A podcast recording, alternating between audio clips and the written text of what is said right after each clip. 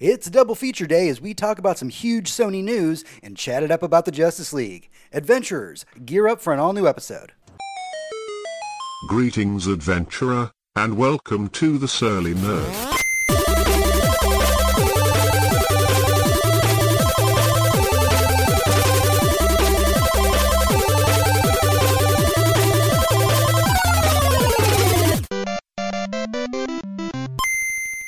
Greetings, adventurers, and welcome to the show. We are the Surly Nerd, your geek news roundup for the week that was. I'm your host, James, and with me this week is our producer, Tony. Hey. And back with us this week is our co host, Hector. Hello. We're so glad you're back. I'm glad I'm back. It was very too. lonely last week without you. Yeah, you know, sometimes work needs you to do an after hours event, even during a pandemic. It's um, you know, you do what you got to do. I know. Got to stack those bills. Hey, at least at least you're lucky and you're working. So That's true. that. At least there's that. This week on the show, after the news, we're going to break down part of the Sony store closing and what that means, and break down our feelings on the Snyder Cut. But before we start, don't forget that you can head over to patreon.com slash nerd, where as a patron of our show, you can suggest topics for us to talk about. I'm going to be real with you all for a minute. Trying to get my notes down for every little thing in the Final Fantasy VII remake is getting a little out of control. So I think we're about ready to record, and that is going to be recorded, of course, as a Patreon first exclusive.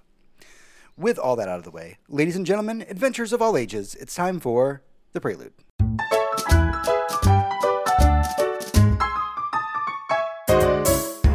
Prelude. All right, this is the prelude. This is what we've been doing with ourselves this week, what we've been watching, what we've been playing, what's been occupying our free time. Hector, you've been gone. What have you been doing? Uh, let's see. I started because the second, um, the second and I think final uh DLC expansion for Doom Eternal came out. So I started Okay. the first one. I hadn't started it yet.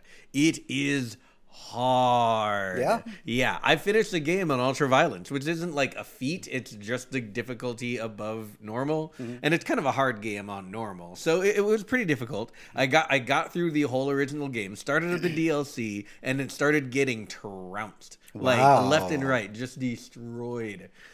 Um, fantastic game. I mean, if you've never played Doom Eternal, what, do that. And It is on Game Pass now. it is on Game Pass now. Like like play it in any way you can. It's not like a, I need my the biggest PC or like only certain consoles. Play it any way you can. It's an amazing game.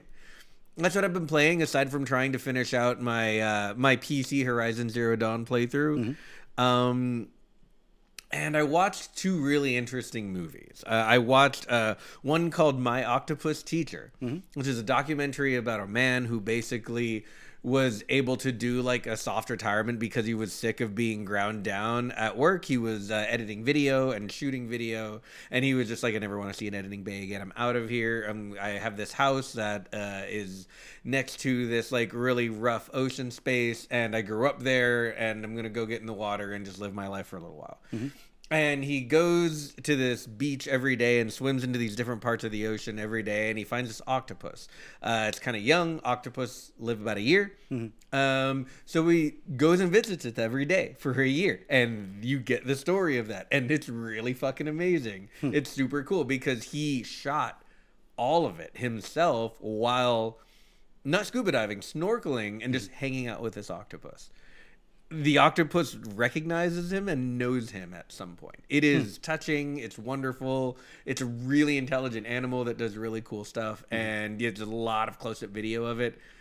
It's super cool. Okay. Um, second video is a Korean movie. I, I Korean maybe in air quotes called Space Sweepers. It's a Netflix movie. I wanted to see this. I kept suggesting. So How- good. It is more anime than actual anime. Like it is more anime than any live action anime based on other real anime I've ever seen. And it's not based on an anime, I don't think. There's an anime like it called Planets. Basically, the story is um, space travel is becoming a thing that everyone does, and that means you have to clean up space debris because there's space debris everywhere because people Right. are messy, and there are people who collect this junk, and that's their job.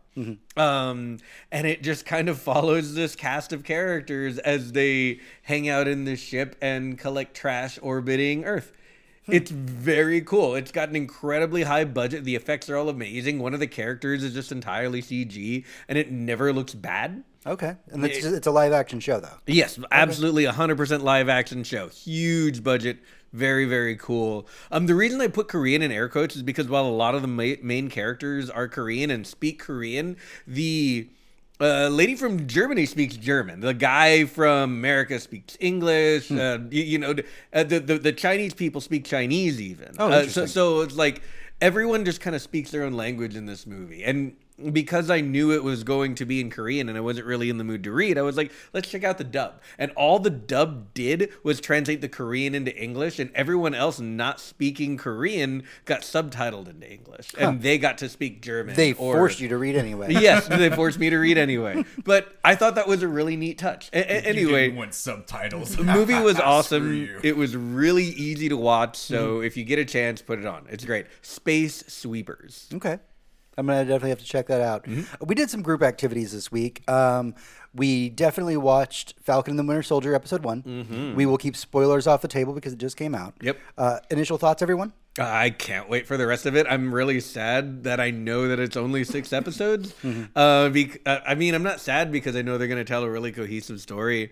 I was surprised at the budget. Oh, I know, right?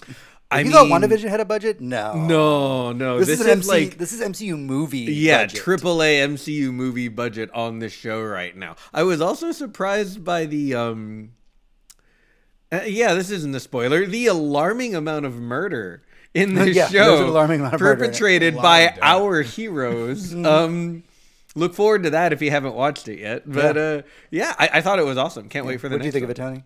The I enjoyed it overall. My only issue with it is just from a directorial point of view, and that's literally stop putting the camera in extreme close-ups, just mm-hmm. inserting these shots. It's throughout the entire thing, and it's just it throws me out every single time they do it, and they do it fucking constantly. Okay.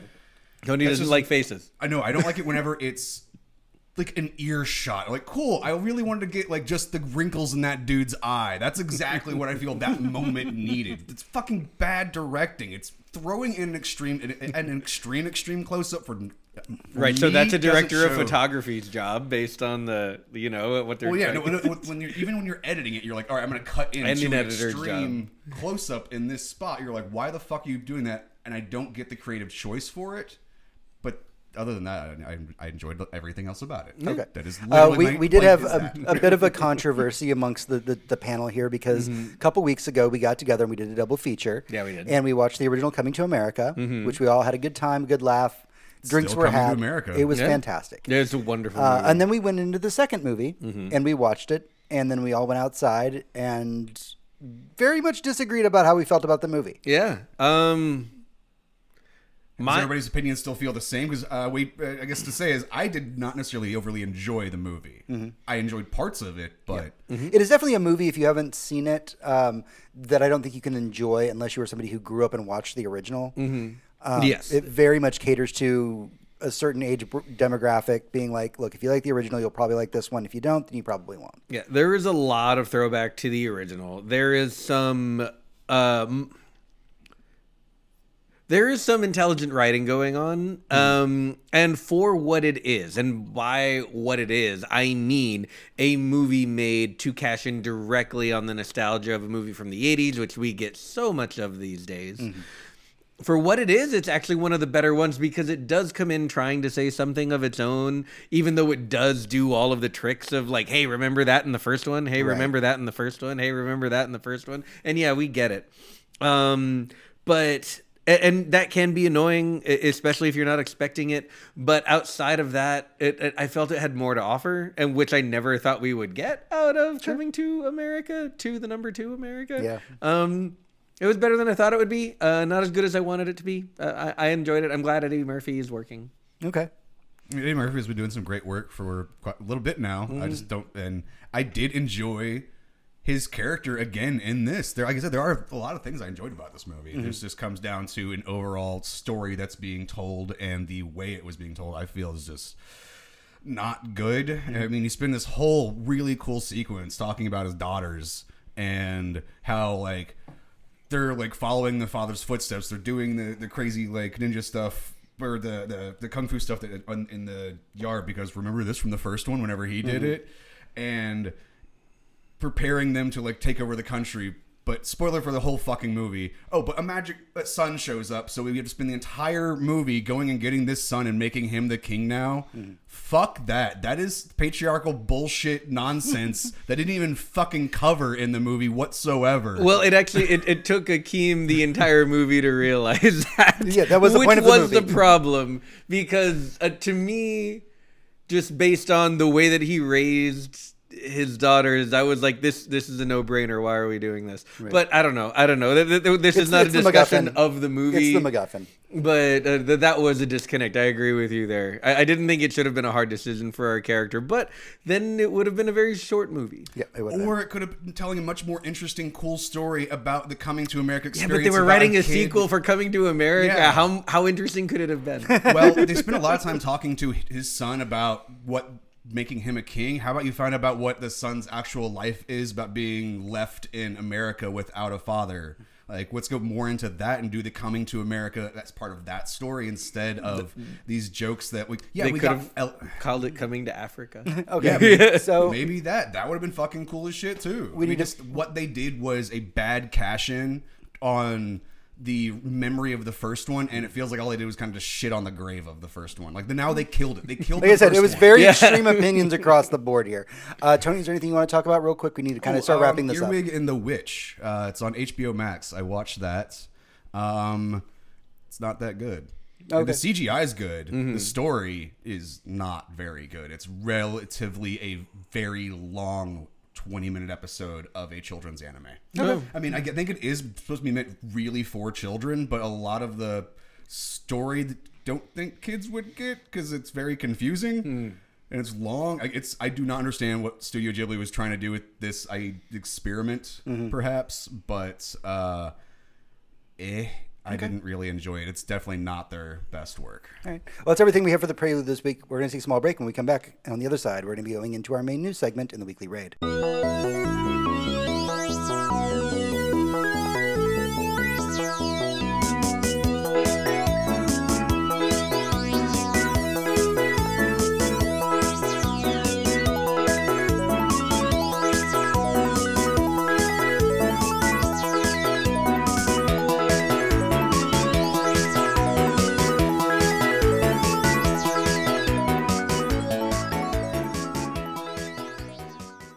Weekly raid. Hey, adventurers, welcome back to the show. This is the weekly raid, our news roundup for the week.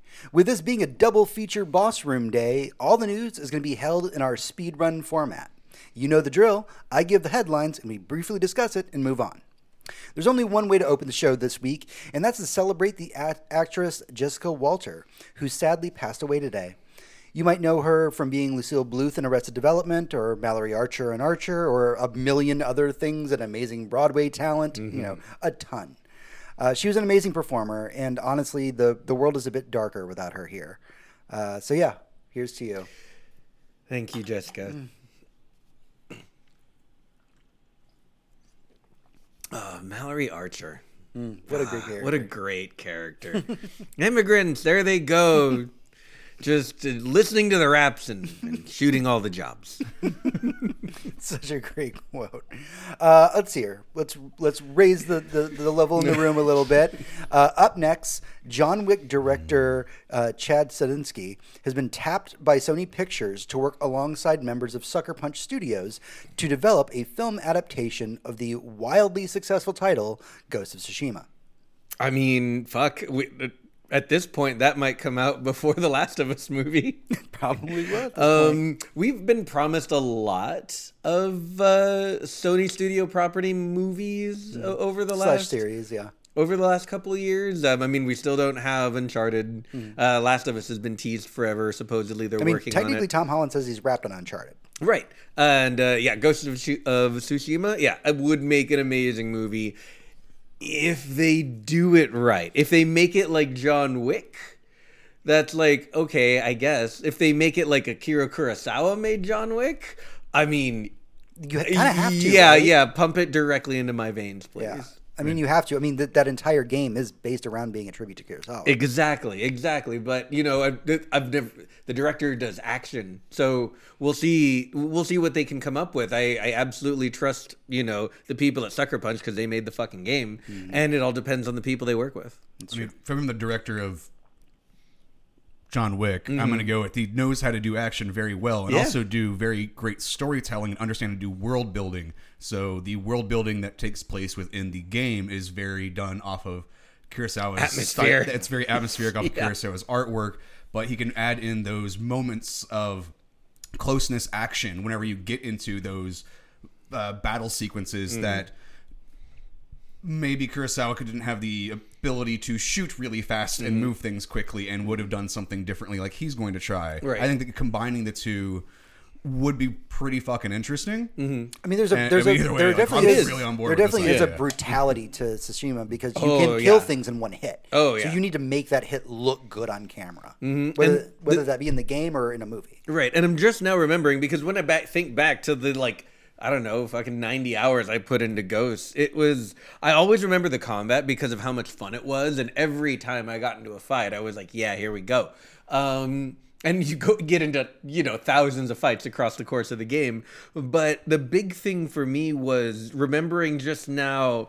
The story, that's a really good story to tell. That is going to be so cool. I can't wait to see that.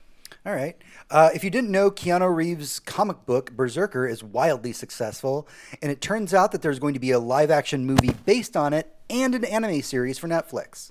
Oh, like we didn't see that one. Yeah, coming. I love all of those things. like that was that was This that was comic going just to came out, by happen. the way. This Yeah. comic just came out and basically just sold gangbusters. It was a kick started on Kickstarter originally, Mm-hmm. and uh, just people bought it up on Kickstarter. Now, like the first like couple issues or trade is released, and they're like, "Yeah, this comic that Keanu wanted to do is like really good. Yeah. so just buy it." I'm ready to just like like I'm just gonna start referring to him as different characters every time I need to say his name because he's so awesome. He's like, oh fuck, Johnny Silverhand's comic is really popular. Well, if you didn't know, the story of Berserker is about an immortal warrior who's been alive for like eight, uh, 80,000 years. Uh, he's known as, as B is his name. He's a ma- half mortal, half god who is cursed to a life of violence. It takes place in the modern day, and he works for the U.S. government, and he takes on jobs that are too dangerous for anyone else while trying to find a way to die, basically. He's like, I just want to find a way to die at this point. Does me just think this is autobiographical ba- based on Keanu Reeves is an immortal being and he's in these action movies trying to find ways to Cursed die. to do action forever. Yeah. Used to be a warrior, now an actor, thinking, oh, this will be chill, and then we just keep making him kill dudes. Also in movie news, Pierce Brosnan has been cast to play Doctor Fate in the upcoming DC Black Adam movie starring The Rock. I know nothing about Black Adam as a character at all. I certainly don't know who the- Doctor he- Fate he's is. the Shazam bad guy. okay. Yeah. So But yeah, this is- wait, so wait, he's the bad guy from Shazam. No, he is he is directly opposed to Shazam. Oh, So but, he is but, a but this is a movie where he is the anti-Shazam. protagonist, correct? Yes, yes. He is a Black Adam is one of those. Anti-hero he- he's a gray area character. Oh, he's a the yeah. Punisher. He is mostly portrayed as a bad guy within the comics. Okay. Um, but he has has had had hero hero arcs. Venom. Yeah, yeah. Yeah. Okay. And it's, it's, he's an anti-hero Okay. when needed. You know? Gotcha. All right. No, I, But mean, that, we're- that sounds but interesting. if you had ever like even suggested to me that you'd get Pierce Brosnan like acting ag- against like The Rock, I'd be like, "What the fuck are you smoking?" in a comic book movie, comic book oh, based on Black Adam. What? Now, I, it, if you had watched the per, first Percy Jackson movie, where he portrayed um, Chiron, you would have seen this coming. Yeah, no, his his career went sideways weirdly, and uh, I, this is a great move for him, I believe. Like, because we, we haven't. When was the last time we actually talked about Pierce Brosnan in the like? Holy shit, we actually give a fuck what role he's actually been doing. No, nobody does. yeah, Yeah, it's I been mean, quite a while. a yeah, I'm, I'm I'm actually glad when he goes back and does like some comedy or Yeah. just plays Pierce Brosnan. It's like I'm a really handsome, you know, old guy with stubble, Yeah. and women love me. I'm gonna be the you know foil for some. But now we're just going to throw a mask on him the whole time. Hell yeah. Uh, let's see here. Next up, if you didn't know, the supernatural mockumentary series and movie, What We Do in the Shadows, actually does have a spin off show that's been airing for some time. It's called Wellington Paranormal, and it's finally being brought to the U.S. Uh, it's going to air on the CW and be available for stream the next day on HBO Max. Oh, well, yeah. Because I mean, Yeah.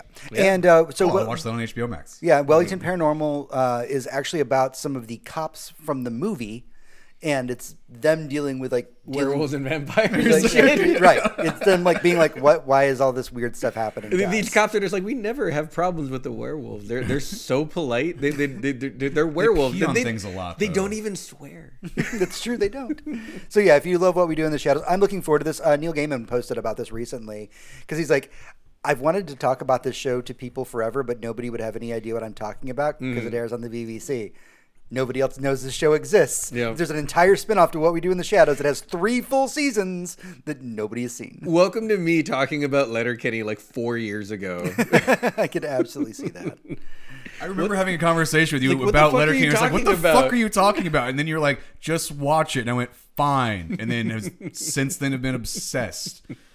I love you. That is definitely one of those shows that I, I tend to recommend to people now. Mm-hmm. I can't recommend it to everybody, but no, but it's a certain type of humor where you're like, dude, okay, so hidden gem. yeah, do watch this. Uh, let's see here. Oh, if you wonder what game devs are going to be doing on Friday, March 26th, look no further. The CEO of a Japanese VR technology company noticed that quite a few of his employees were taking the day off, presumably to play Monster Hunter Rise.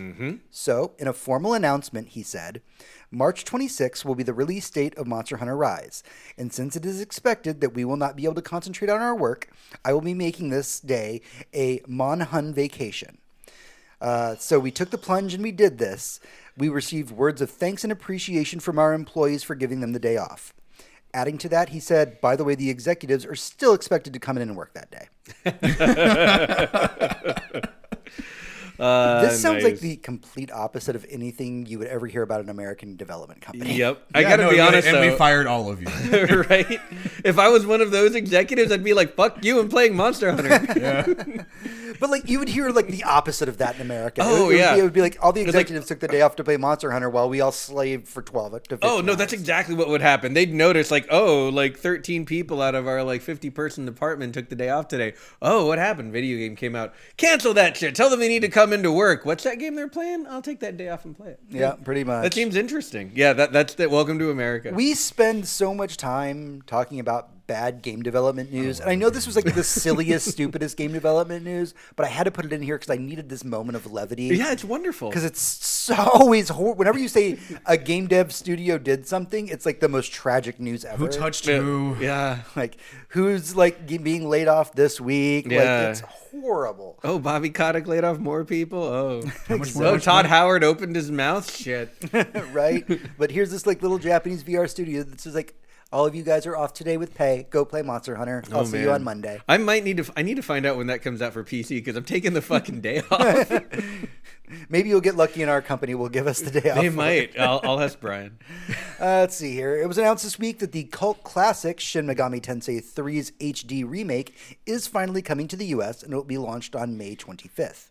It will retail for $50 on all platforms, and the $70 edition will net you new characters, four new uh, background music packs, the Mercy and Expectation map packs, and the Merciful difficulty setting. Which one is this one? Which persona? So this is uh, Shin Megami Tensei, Oh, which, Shin is where, Tensei. which is where Okay. Persona comes from. Right.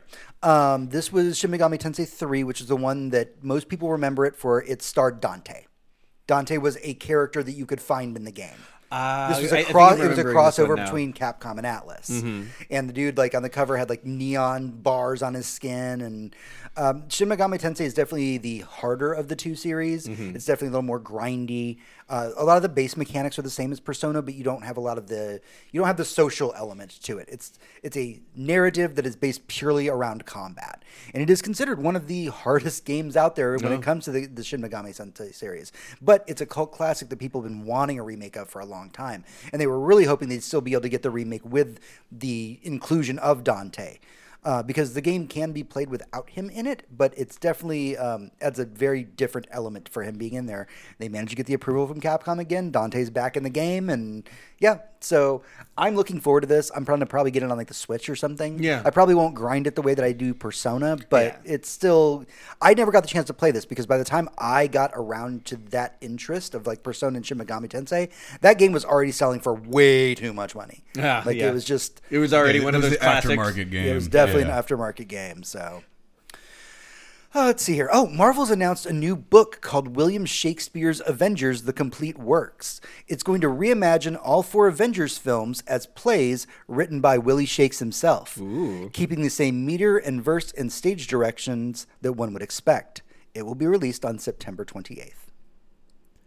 Like so many English teachers are really happy right now. I bet they are. That's gonna be so much fun, and I love when they do stuff like this because I it, every once in a while, especially once I got into comic books, a few friends of mine would send me stills from like ridiculous comics of the past that they just had, uh, and it's just like a single panel or just like a single page with a bunch of panels, and I'm reading through it, going, "What the fuck is this story? What is going on?" And it's out of context, and that is going to be amazing for this. Like they would send me like diatribes by Groot and stuff like that. Like here's Groot like giving like a sermon, and it's like, "Whoa, what the fuck is this?" So that that is going to be amazing. like how is Groot going to translate for Shakespeare? Like Yeah, that's going to be interesting. Uh, I love this because I know that all, all of us watched the uh, little documentary they did on Disney Plus about like. um the Marvel's cultural influence. Yeah. And at the very end, there was an episode where they talk about how Marvel released a series of uh, one act plays uh, for high schoolers that was like the Squirrel Girl play or the Miss Marvel play to really get kids engaged in theater by using superheroes. And like as somebody who I I was an English major and I really did not like Shakespeare. Yeah, I mean, you either if you pref- I, I feel like He's very A- much he's beaten into you in high school. yeah, and as people who as a person who loved doing theater stuff, you know, when I was younger, I feel like having to do Shakespeare over and over and over and over again does beat it into you to the point where you're like, yeah, I love this because it's fucking in me. It's part of Right, my right. brain now. And I didn't get to do theater until college. Mm-hmm. So like by that time I was like, please, I don't want anything to do with Shakespeare. I had four years of that in high school. yeah, it's hard to But read. but it's if- real hard to read. But if you were like, but you're gonna get to do the Avengers, but it's Shakespeare, I'm like, oh, sign oh, me the put fuck me up. on that stage. Do not make me the prop guy though. like I will take the role of Iron Man in a minute. Yep. Let's go.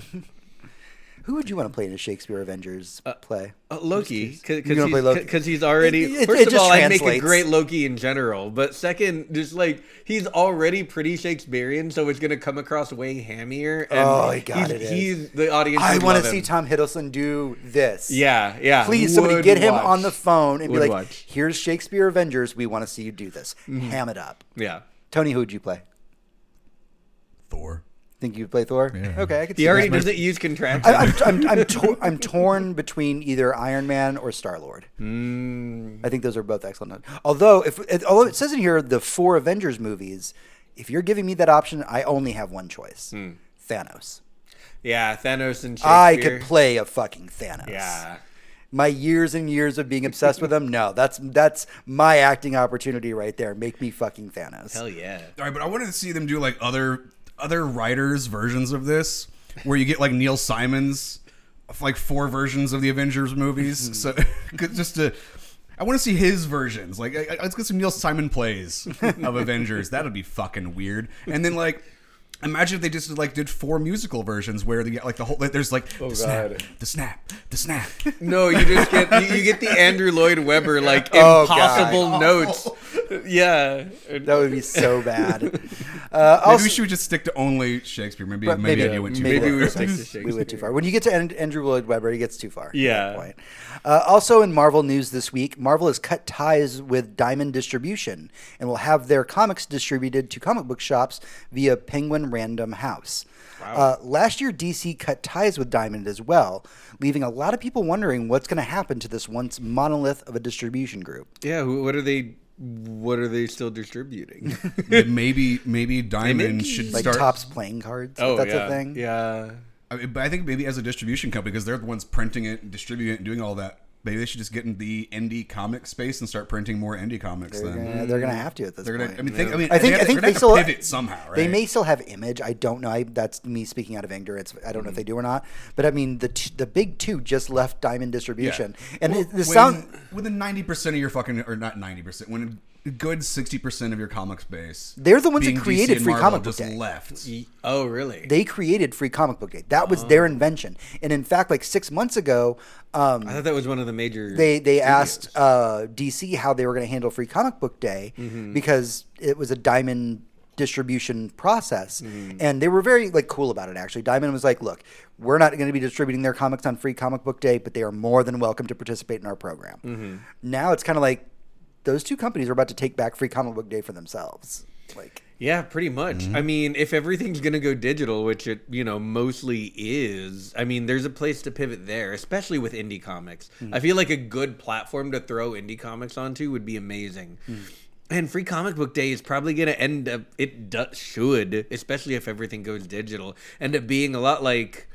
And I hate to use this example because I hate them so much, but the Epic Game Store, Mm-hmm. because they will literally just give a game away every month, and it's just like, hey, here's a free game. It's whatever we decide it is. Sometimes it's a big thing that everyone wants, and sometimes it's I still, something you should check out. I still am very much all about Free Comic Book Day because that is a day that while we as collectors and fans like to go up there and get free comic books, Mm-hmm. what it's specifically supposed to do is drive new readership into the comic book space. They specifically print comics that are like, if you watch this year's Avengers movie, here's a comic book that is related to that that is free to get you into reading comic books, Mm-hmm. which drives business to comic book stores, which we here in Austin are big fans of. Big fans. So, but it wouldn't be a week if we didn't have something to talk about Blizzard related. According to sources in the industry, Activision Blizzard is looking to close some publishing offices in Europe and lay more people off. This is because more people are, quote, increasingly choosing to connect with our games digitally. What?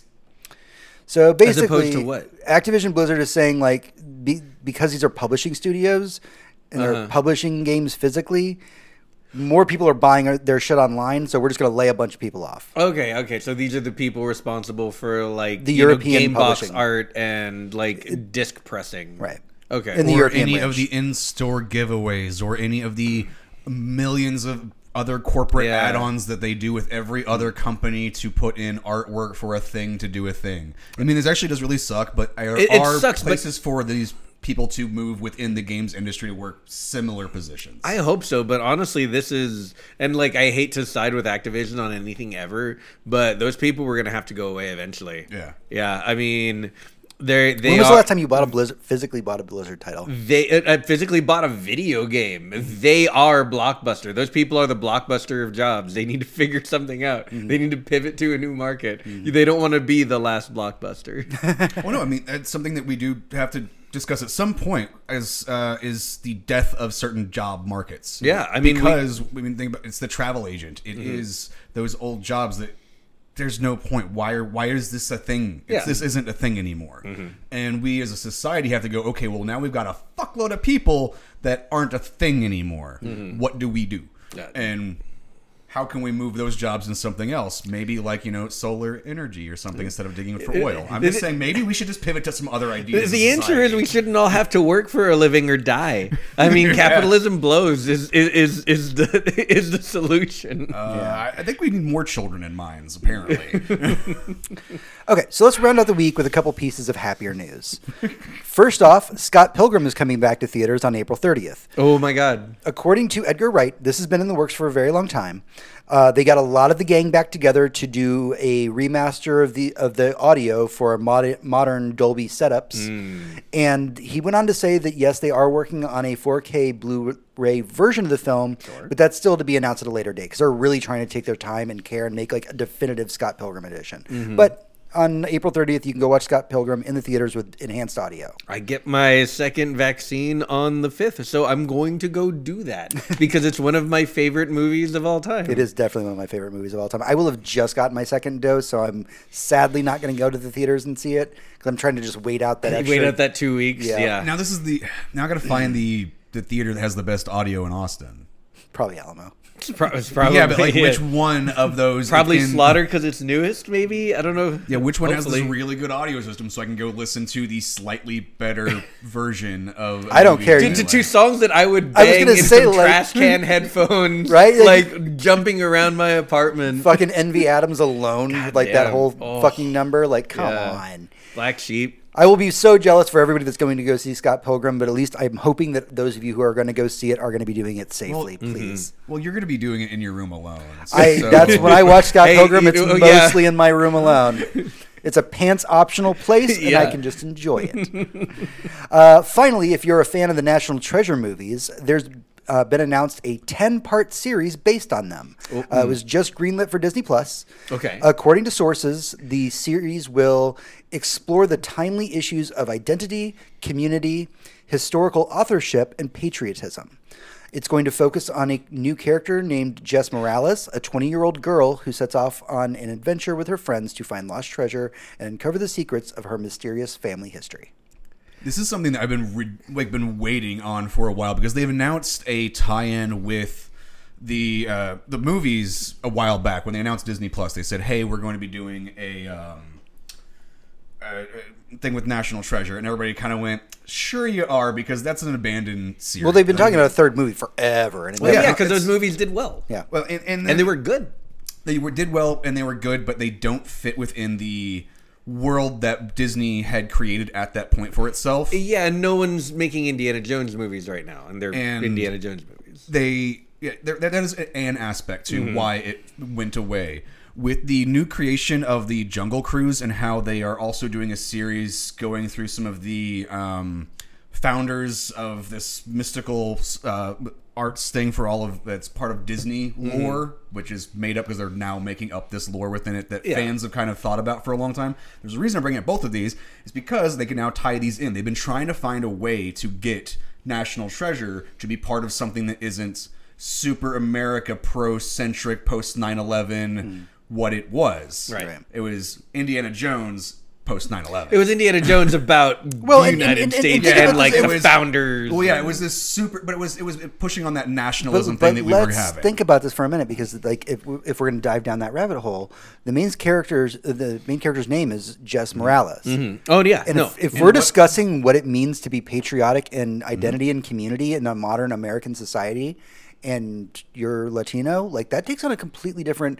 Yep. It, it sounds no. It, it sounds like they're doing a completely different tone. Just to to back up what Tony was saying is the first two movies, while they are good, and it's some of Nicolas Cage's like best work, by the Well, way. those movies are really Okay, first off, fun. every Yeah. work of Nicolas Cage is great. The fine. Okay, not Ghost granted. Rider. Not- I'm gonna watch He did- Jiu Jitsu on Netflix. I'm about to watch Jiu Jitsu and, as well. Um, I'm probably gonna have to disagree.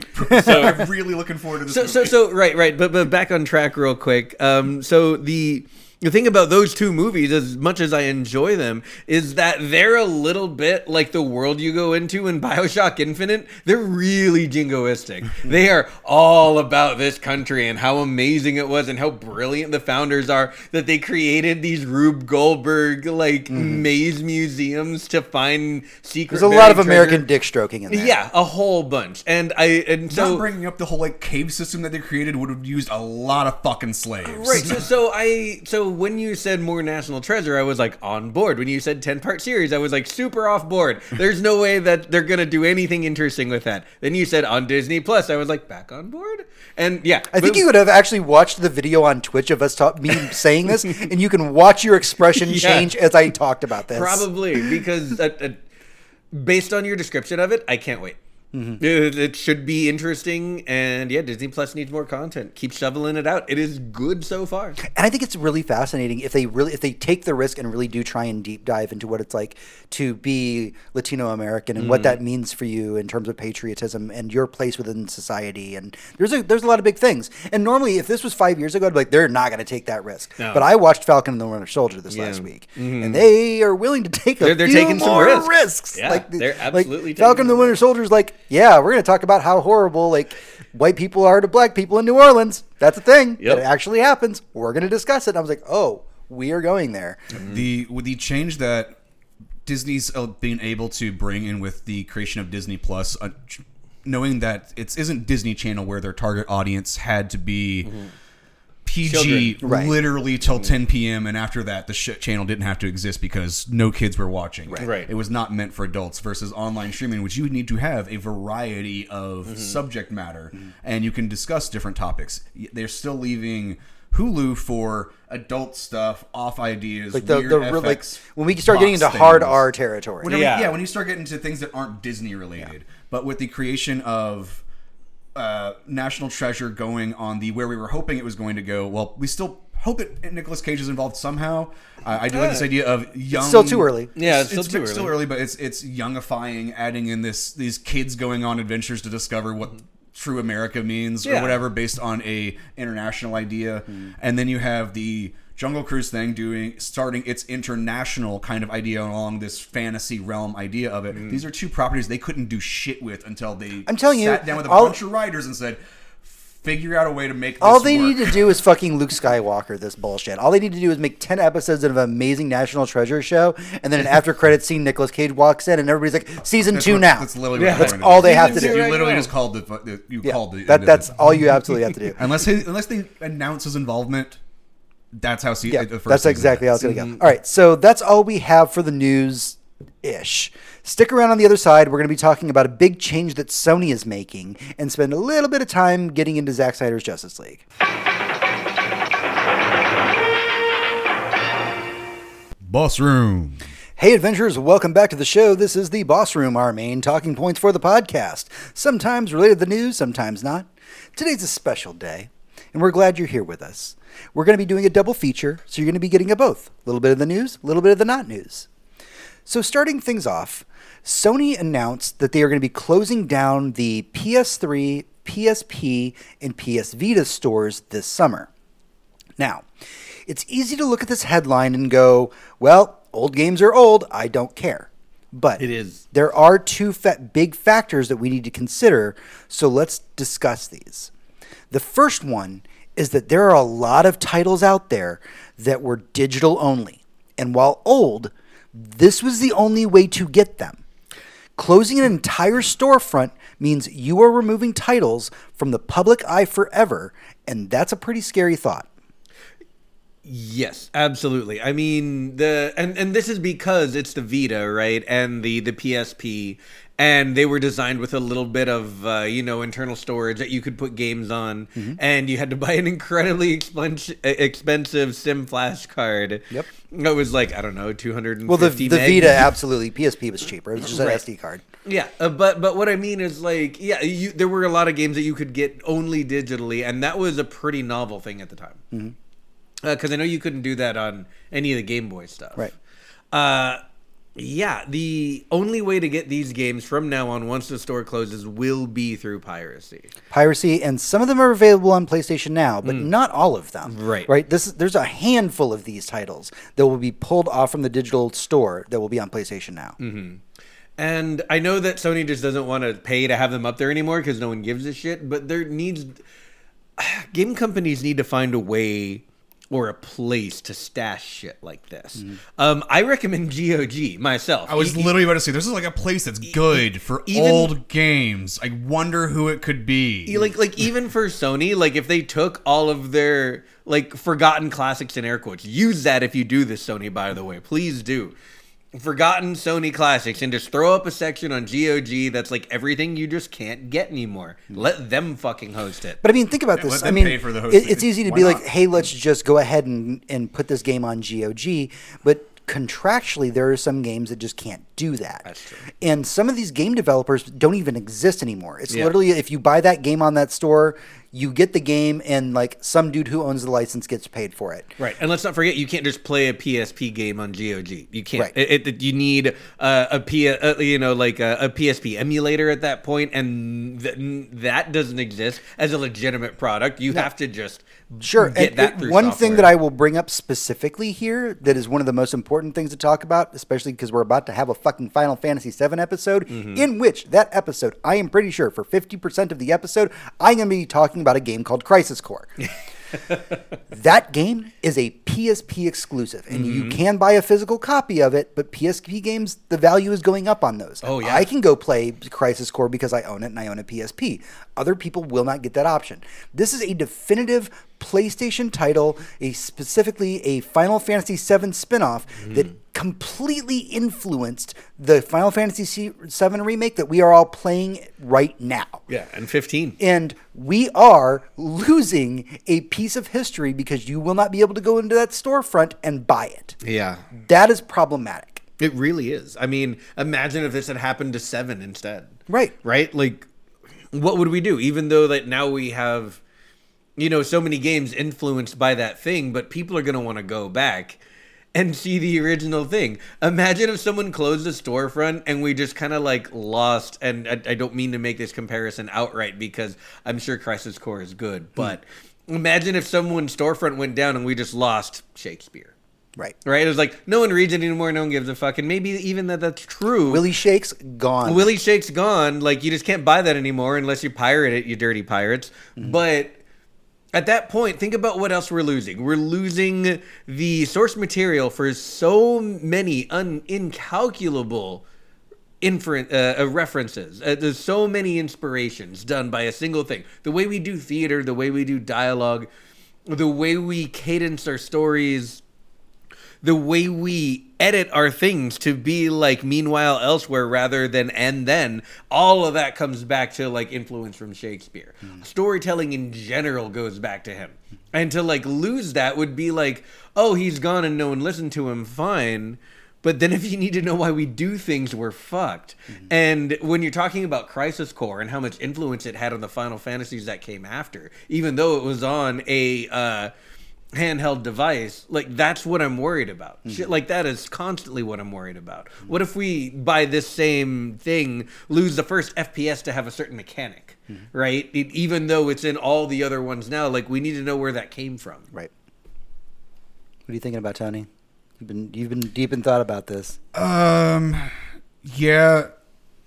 I, I, I mean Sony if, if Sony is the one that outright owns the rights to these games then it's their prerogative to do whatever the fuck they want with those mm-hmm. titles. Mm-hmm. Um, if there's these third party companies that have these games and they're not giving a shit and they're no one's they, obviously the money's what I'm trying to say is the money's not there, then shut it the fuck down. Mm-hmm. And it sucks to say that, but why keep something afloat whenever sure. it's not bringing in enough net revenue? Sure. Whenever mm-hmm. you can make something else new or take those properties that have been sitting in a digital PSP library thing that have been locked into a contract with those companies or whatever, and then maybe or maybe they're working on something else. Is what I'm tr- uh, trying sure. to eventually get to. That they're going to work on a library that is the Sony library, where you can just find all your games in an emulation thing. I'm thinking long term for that. Sure, like not immediate I think, I, I think library is correct. I think what we need is a much short, shorter and better controlled life cycle on public domain when it comes to video games.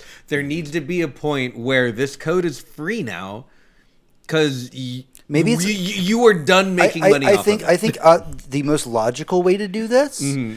Um, and maybe I'm incorrect, but as somebody who spends most of my free time studying video game history, mm-hmm. um, it's a weird hobby. I love it though. Yeah. Um, I feel like if your company expires for whatever reason, so mm. I'm going to use a, an extreme example here. Right. Sunsoft. Okay. NES Group, right? Mm-hmm. They were an NES developer.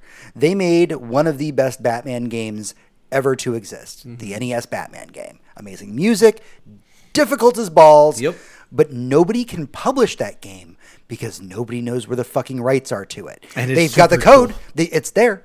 It's it's ready to be had. It's mm-hmm. ready to be put out there. But because nobody the, because the company doesn't exist Nintendo anymore. Could put it into their store and would, make money off of this tomorrow. Yes, tomorrow. If yeah, right, you could put that shit up for twenty bucks. I shit you not, and all of us would buy it because it was that good. Right, and but because Sunsoft doesn't exist, and like some dude out in Abu Dhabi has the license for it, mm-hmm. we'll never see that because he doesn't know what he has. He just he bought it and that's and he's his head in the sand. Right. There should be an expiration date on if your company doesn't exist anymore the code becomes public domain yep. and we can put it out there. Yeah, and maybe I mean, like if a company, yeah, and if a company goes down, they say like we're donating all of our code to the Library Association of yeah. America. It's available there if you want to study our code, if you want to play our games, visit your local library. Mm-hmm. Like a kind of like a uh, we need we need like a GitHub for like game code Pretty much. Mm-hmm. so people can like look at the changes. Yeah, or- because someday someone's gonna be like, "Oh, regenerating health systems." I wonder how that worked, like way, way back in like Call of Duty Modern Warfare. They say from like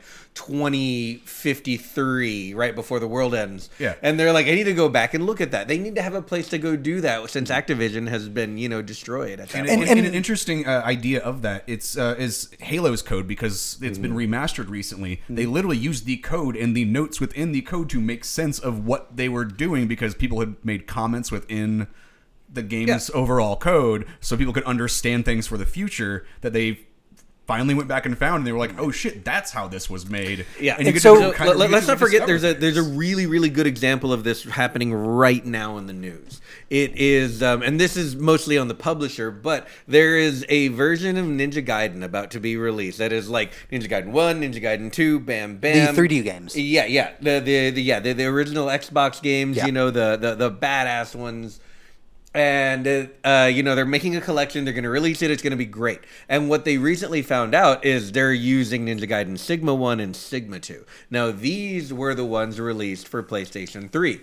There were some improvements made to them, and they were kind of shifted around because there were a lot of Xbox models in the original Ninja Gaiden uh, for Xbox that they kind of turned into just like either PlayStations or controllers or like something, whatever it was they have to use the Sigma versions, which a lot of fans weren't super happy with because they don't have the original code for Ninja Gaiden 1 and 2 Black because the source code is just gone. They didn't see any reason to preserve it and they just can't find it anymore. Yep. It's gone. It costs like nothing It- nothing well, and to, the- for, like and grab the a thing hard drive and keep Yeah. it. video game conservation, and this is something that I'm very much an advocate for. Video game conservation is very important to me um, because it's the one thing that like is basically something that has happened within my mm. lifetime. Right. Like I've watched the evolution of video games over the course of my lifetime. I had an Atari 2600. I had a Nintendo. I watched all of this. So I get to study this history with both a sense of nostalgia mm-hmm. and understanding the importance of keeping that history alive.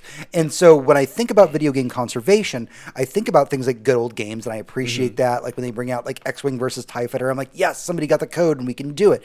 But then we see things like, you know, oh, we're going to do the Silent Hill Remastered collection, which was a goddamn travesty. Yeah. But if you learn about the history of that game being made, they said you you guys don't realize we lost source code. And there's an it's, it's entirely possible to bring this back around when we're talking about this PlayStation Store shutdown. We will have games that we will just have lost so, source code for. Yeah. Yeah, as you know, as if we lost, you know, a, a- a song. Like we lost all the music to the song, and no one, no, no one knows. Yeah, what the if- what if- original We can all When- hum it, was. but like no yeah. one knows What- exactly what if what, it- the what if one are. day we Right. just lost Hey Jude? Right. Yeah, Right. it's like, oh, we don't have the original sheet music. What the fuck do you mean? Where is it? It's, Yeah. it's just gone. Yep. So does everyone remember it? We're gonna try. We hope so. Yeah. Yeah, I think, and and just to fight back a little bit to a lot of the points we we're making about how it's so easy to just buy a hard drive. It's not that simple. Simply because for every game whose code you back up, you 100% have to back up the tools you use to access that code. Yep. I'm talking libraries and everything else because that shit changes over time. Nobody codes in a lot of engines anymore, so you have to also back up the tools that you would use to run that thing. But now you have another problem. Let's say we're talking about a game like one that's coming out soon. Um, what is that? That I just I just misplaced the name. Old PlayStation game. Uh, um, it's like fucking New Orleans man, but he is like, you know what I'm talking about. You sent me the link. Shadow Man? Yes, thank you. Shadow Man. Yes. Uh, Shadow, so, so Shadow Man is getting a HD remaster. Shadow Man is getting an HD remaster, but think about all they had to preserve to even still have that. Because once you run into the problem of also um, uh, saving the tools that you use to operate the game and you know load the SDK and the libraries and everything else so that you can remake the game and have it work somewhere else. What if it doesn't run on the current version of Windows? Right. What if nothing you do can make it run on the current version of Windows? Are we now backing up the game code, the tools, and the OS it's running on? Mm-hmm. What patch and why? It, it, it is so difficult to, first of all, to, to your, to your stuff. point there, when we talk about this, the, the three stores they're closing down is the PlayStation 3 store, Mm-hmm. the PSP store, and the play, and the Sony uh, Vita store. Now, the PSP and the Vita store is a little bit flexible there in terms of operating system. Right. But when you talk about the PlayStation 3, PlayStation 3 runs on its a very specialized hardware, which it was no- notoriously hard to program for, mm-hmm. which And means. Yep. and and there's a Oh, reason why Emulate. which That's is why, why there's no emulators still. Right, which is why people say like, "Oh, well, why doesn't the PS4 just have backwards compatibility for the PS3?" The architecture of the PS3 was so vastly different than what was being produced at the time. It was so difficult to program for that emulating it is damn near impossible. Yeah. Yeah, that's why I mean that's why everyone wanted a Demon's Souls remake because Yeah. there wasn't just an emulator you could play that shit on. Yep, Or if it was, it ran like crap because Yep. because it's an emulator that runs like crap because the art the literally the hardware that they mm-hmm. created something on was so not the industry standard Yeah. Yep. that Yeah. But let's not forget most emulators bad. are made by fans and most emulators are not only flawless but also offer more features in the original hardware. Yeah. So the second thing to think about, as we start to wind this topic down, is something that you may not even know. There are still a lot of indie developers that have been pumping out titles for the Vita even right now.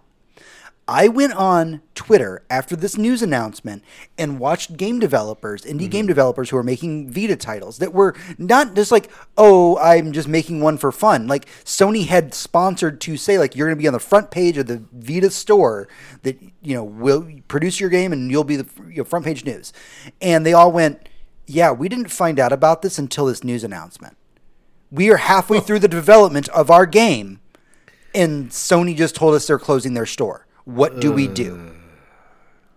That's a problem. That that yeah. I would suggest taking advice from anybody who still makes games for the NES or the, the like Master System or anything. Yeah, Um, that's probably- sorry. You're literally been making a game for dead hardware, and you have to have known. So, that. so I understand where you're coming from on this, Tony. Like, oh, it's dead hardware. Nobody buys Vitas anymore. Vitas, they literally haven't been produced right? in years. But you do realize that an indie developer right now can make a game for the Vita and make millions of dollars off of it because the people who are fans of the Vita will buy a new release as soon as it comes out. cool. So, make so a digital, make a physical copy of it now. while, while yeah, There's while that one company Okay, that now, does now that. you're man, now you're manufacturing UMDs. right, you're you're now talking. They don't You're- you're helping, have those you know, anymore. the environment making more plastic crap. they, they don't have them anymore, and all of the machinery that creates those is probably gone.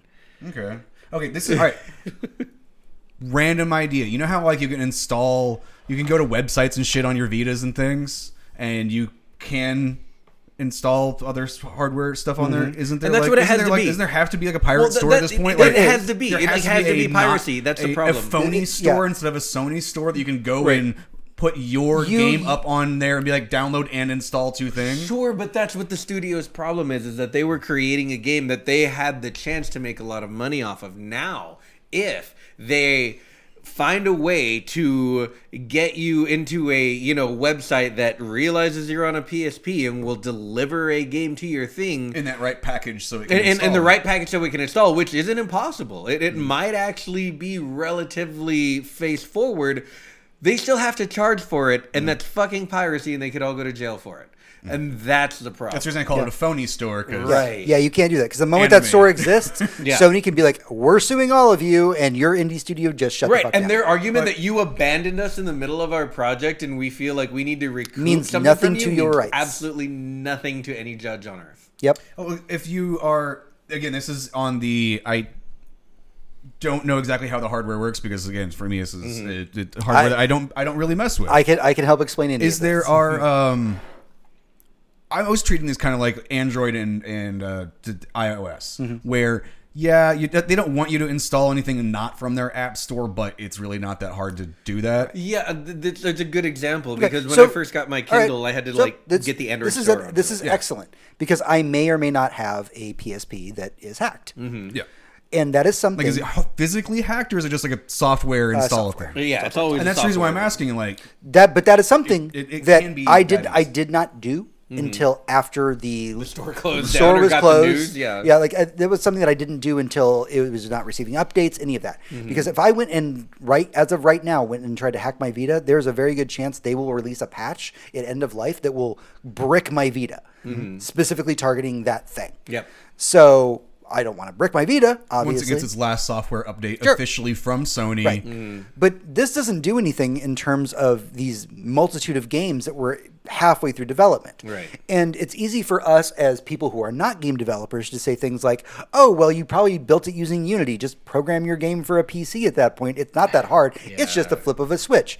By the way, as somebody who's currently learning Unity in game development, I will punch you in the face. And I'm not even a game developer. I'm just trying to make a video game about my dead cat right now. Yeah. And I'm like, this is the hardest thing that I have maybe ever done. Yeah, I was watching a video just earlier today um, where Digital Foundry was able to get uh, a, a source footage of a patch running on a PlayStation 5 um, because the hacking community for Bloodborne is amazing. Um, that has the game running at a perfect 60 FPS on a PS5. And it's amazing. And the whole time they were talking about, well, what would it take to get this for real? It was like, well, From would have to do it and they it means they'd have to like get the original code loaded on maybe the original machines and start worrying about delivering this code to every person who owns Bloodborne even though they haven't developed for this in a very long time. Like the libraries are out of date everything else mm-hmm. Then they have to worry about the discrepancy between the PS5 and the PS4 because this doesn't run at 60 FPS on PS4 or PS4 Pro at all. Right. So now they have to worry about different versions, and that's more programming. And even if they made it a simple toggle on-off switch, it would it wouldn't be able to work on a PS4. So they'd have to make sure it's off.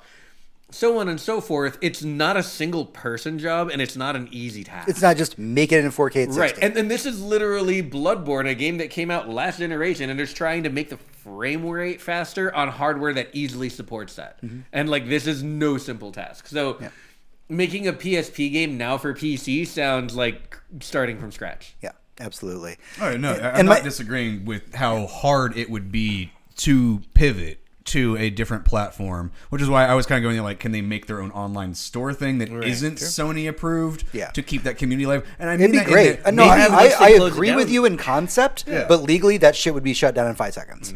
Like I, again, I'm not the lawyer part of that, but as the fan community for all of these things continues to grow, there's always going to be a subreddit that explains or sh- like goes, "Hey, Yes. We are the community for old PSP games." Mm-hmm. Yes. Wh- Here's which the- currently is a subreddit, mm-hmm. and it's going to stay a subreddit. So I don't see a big problem of they just those game developers just continue to talk to that same subreddit. Like right, it's not. but the but the problem that we're that we're talking about here is fundamentally developers that have actively spent time and money and energy working on products that they believed were going to be backed by Sony, promoted by mm-hmm. Sony, on the front of the Sony storefront, and now they're being told all this money, time, and effort that you've spent into making this game is now going to go away just I- because we have made the decision to shut the store down. It's it's hard, man. It's I. I don't know. I don't. I don't. uh, This is the capitalist problem that, uh, of it that I see. I don't see. I'm like I do not see a problem with Like, this. This all- all- obviously they were making a product, and that product went. Yeah, this is old shit that no one cares about because Sony finally figured that out, and they went, "Fuck!" They figured it out. This is this is on this is kind of on them to be like you realize I get your idea was cool and you wanted to do it on your favorite platform that's not how you reach the mass market. Maybe make it available for the PS or 5, which is what you should have done to begin with instead of this very very niche thing. And I get it. I get that people are fans of this shit. People do really like it. People still buy NES carts every day. They do. They do. But it is a niche market. It is not 1% of any game market available is those people. Mm-hmm. PSP owners slash people still buying them out of the let's go global game community are 0.0000001%. They do not fucking matter. I'm sorry. You cannot Ah. when it comes to sales, you cannot have to care about that small of a fucking market. well, Sony doesn't. On it Sony so. Sony gets getting rid of that the thing people that has been who cater to those fans obviously do because they are fans just like they're. Mm-hmm. fans who want to buy the games. Here's the major problem with market where you this. While while, while you throw a giant shit pile of reality on the situation, let me just say that the easiest way to solve all of this would be for Sony to give just the tiniest bit of a shit. You're right. It is a capitalist problem because there's no money in giving a shit. But if we had a game company, and I'm looking at the super giants of the world that just respected themselves and the work of their former employees and future employees enough to say maybe we should preserve some of this for the people who are still fans of it. If that means we don't get paid for it anymore and people are still getting it, that's fine. We don't see any profit in maintaining it anymore, so we're going to stop. But that means we're giving away our rights to it. Do whatever you want with it. That's all that would have to happen for any of these people to uh, for, for any of the companies to be able to just like you know it, it, gracefully let their products go into the public domain and let other people maintain them which we know for a fucking fact they are more than ready and willing to do hmm. because there are still diablo 2 servers Right. Yeah, it, the community is one of the aspects I was mentioning with the Reddit thing, and that's mm-hmm. what I'm. You're saying Right. that's Well, what, I'm I want. saying Is, the is that there's a very give easy it to way. the community. There's a very easy way to make this not illegal, and Yeah. that's literally to just be like, okay, we don't make money for Yeah. this anymore. This is go, go take it. Give it to the community. Give it to mm-hmm. these subreddits Yeah. going to give a shit about that 0.001% of PSP players that want to play new games. Right, but I have an even further argument for this. You know what they should do this with? Fucking Anthem. Release Anthem Dead into the public domain and let people just do stuff with it because the game's dead and they're gonna not make money from it anymore. And yeah, hold on to the rights so they obviously they can make Anthem too. But Anthem one, yeah, fuck it, public domain. Okay, there's a lot of complicated issues here, and we could probably spend another 45 minutes just discussing this particular topic, and I don't want to because I'm getting like really angry. Yeah. and like, If like we could just give I. Mm-hmm. I'm about to get like really ranty angry about it, and I don't want to do that here. so what I want to do is I want to calm the room room down and let's have a little bit of a discussion about one of the things we watched this week, Mm-hmm. which was the Snyder cut of Justice League. That's right, we did. I wanted All to in keep, one sitting. I wanted to keep this a little more open ended for the panel. We don't have to talk about this for very long. I do want to say before we get started, we obviously will be talking spoilers. Oh, yeah. And also, I'm the only person on this panel that did not watch the original Justice League, so your mileage might vary on my opinion about this whole thing. So, Yeah, you got the better version. Yeah, where, where would you like to start, and we'll go from there. uh, why don't we start with my opinion first, since Yeah. it's the unclouded one? True. Um, I watched this movie, and for the first time, I won't say in a long time because I actually really did love Birds of Prey. Mm-hmm. Um, I watched the DC movie and went, huh. Maybe one out of I- many. Yeah, right. I have watched a lot of DC movies, and I liked it. Um, when it came down to it, I appreciate the fact that it was broken into segments. Um, I liked the fact that you know they were like, "Hey, it's going to be a six, seven, eight part thing, and you get time for bathroom breaks and getting up." It was more episodic to me at that point. Yeah. um, felt good. Um, there was a lot of it that I enjoyed. I thought the acting was great. I've honestly always been a fan of Ben Affleck as uh, Batman. Yeah. Um, I was one of those people that actually backed it from the very beginning, only because I believe that Ben Affleck has the chops to pull off both the character of Bruce Wayne and Batman, which are two separate entities. I mean, And- Kevin Smith went on a fucking Um, like a hundred, like an hour and a half rant about that before even the idea of Ben Affleck being cast was actually a thing. There's actually a whole Mm-hmm. Oh, yeah. him sitting on a stage just being fat and yelling. um, which he's not anymore. Yeah, he's, he's still not- young. now he's just yelling. Um, Yeah. So there was a lot of it that I loved as a movie. I felt that it was very cohesive. I was engaged. The time kind of flew by for me. Like Yeah, like it didn't feel like four hours. yeah, It like really I got to get up and like grab a snack and go to the bathroom and came back and all right, let's get to the next part and it was fine. It was in 30 minute episodes. We literally every 30 minutes got up and did something Yeah, else. and, it, and I loved it for that.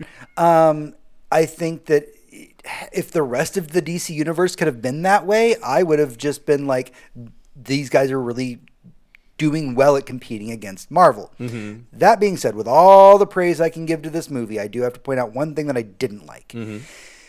And that was the fucking epilogue. the epilogue of that fucking movie needed to not be in there. This whole whatever this dystopian future is, let's put Jared Leto in it and fucking Batman with the goggles and shit. The movie was good. Then you put that epilogue in there, and I'm like, well, this this it it wasn't bad to taint the whole movie for me, but it got really fucking close. See, that's the problem, though.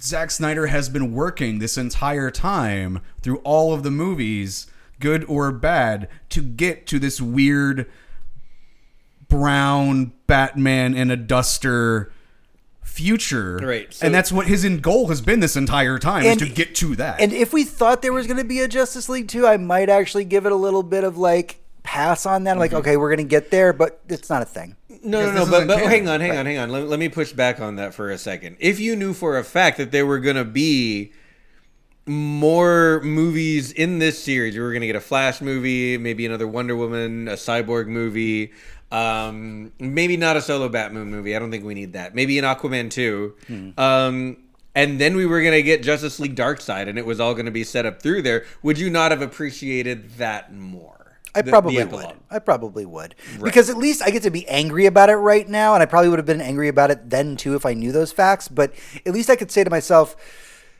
at least it's going somewhere, mm-hmm. right? It's it's like it's the whole it's the whole Thanos thing, right? We got these little hints about. and about that's what Thanos. they were trying to do. That that's what that was for. Was guys, we really are going to do this. Yeah. I know that this, This, was is the movie that mostly was supposed to come out in 2017. 17, mhm. If this movie had come out in 2017, that is the epilogue we would have seen in 2017, which would have set up the idea for everything going after that. Mm-hmm.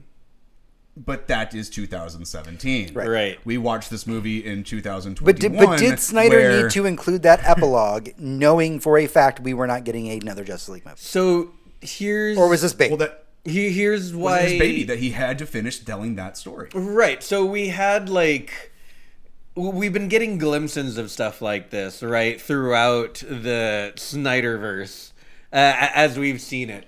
And I think he wanted to cap it off because hopefully maybe if it does well enough by the grace of God they'll throw some more movies at him. And that's what he was really going for, I think. Not like yes, we got the whole like Zack Snyder really, really, and I do not say this lightly, gets to make exactly the movie he wants by just like throwing himself at the movie, hmm. which you know. Any fans of 300, whoop whoop. Yeah, like that's that's that's what we want. Yeah. Um, if you're a fan of Zack Snyder, and he had all the time in the world to get it done. It took him like all of quarantine. It took like an extra what, like 17 million dollars. it was a or something like ridiculous amount of money. re- I think it was more like 70. It was like reshoots and everything else. A ton of CG work. Um, They essentially paid for this movie at least double because they, they, they not paid only- for this movie three times. Yeah. They Yeah. paid for this movie three times. And to be fair, in the end, they got something I actually enjoyed out of it. Um, here's the thing Took that, took three times, but we got there. All right. So so here's the thing that James doesn't know, and I'm going to start to get into is the Whedon cut. Right, because I'm So unfamiliar. with here's here's the movie. I had you given up on DC movies. By Yeah. So yeah. So so here's the movie. Uh, question first. Did you see the theatrical or Snyder cut of BVS, Batman versus Superman? Uh, I watched the Ultimate Edition. Okay, that's the Snyder cut. Which yeah. yeah. you saw the Snyder. You saw the of- actual the, the, the, the actual version, not the stupid half an hour shorter theater version. And my walk away, still stupid. and my walk away from that one was, it was a bad movie that had a lot of potential. That felt like studio interference ruined the movie. Here's the thing. Yes, it absolutely did. But here's the thing that Snyder was going for the entire movie that makes a lot of sense if you think about Batman in any logical way. Batman sees Superman and a bunch of aliens tear a city apart from the ground. Buildings falling around him, literally ground zero 9 11 style, but like, and I do not say this lightly, way, way, way fucking worse. And mm. he's just in the middle of it trying to escape. Then he looks at Superman and acts like a fucking psychopath for an entire movie, going, "We need to fucking kill this guy. We, we. I know everyone likes him, but we can't. We did. Y'all were there. We can't. I need to be able to shut this motherfucker down instantly." So he acts like a psychopath for the entire movie, and then he's very upset that he got Superman killed at the end of Batman versus Superman. He's like, "Fuck, I did a bad. This was." this was bad. I'm a bad Batman. Mm-hmm. And like way more melodramatic, but that's what you get coming into the Justice League. Is Batman just ashamed as shit of him as a human being going, I saw a beautiful alien life and my first instinct was to murder it and I succeeded, even though it was God. Um fuck. Uh so I don't know about you, but that like if you just murdered God, you Yeah. had like the biggest fucking boner. so coming into Whedon's cut, That's why I play JRPGs, man. Yeah. Kill God, get boner. you start that you start the the movie going like Yes. oh so here's batman starting the Whedon cut and he's like super ashamed of what happened and no that's not what you get at all you know what you get for two hours shorter than the movie was supposed to be you get joss whedon jokes You get Batman making Joss Whedon jokes. You get Aquaman making Joss Whedon jokes. You get I saw every a single character saw- except Cyborg, who is not allowed to talk. You get the people making Cyborg Joss is Whedon robot. jokes. When they were done making the movie, and I saw- remember they had most of. The, I need you to clarify something because I did see a picture online that was like uh, the Flash laying on top of Wonder Woman at one point. Yeah, that's a Joss Whedon joke. That joke cost probably $24 million because it was reshot, it was re CG'd, and they had to like redo the sets, obviously, and the makeup and everything. I saw the picture of it. I'm like, why does this exist in this movie? Yeah, because, okay, so here's what Is happened. Is it like LOL flashes on top of Wonder Woman? Remember whenever Yes. he fell down Okay, and so- stumbled running really fast? What you don't know is that in the sni- in, in the Whedon cut, the Flash is a buffoon. Mm-hmm. Yeah. He cannot keep his feet underneath him, and he trips constantly. He's bad at running. And Barry. Allen, the Flash, is real bad at running, mm-hmm. and they just they don't do the speed forcing. They don't explain any of it. There's no time travel, even so much as reference.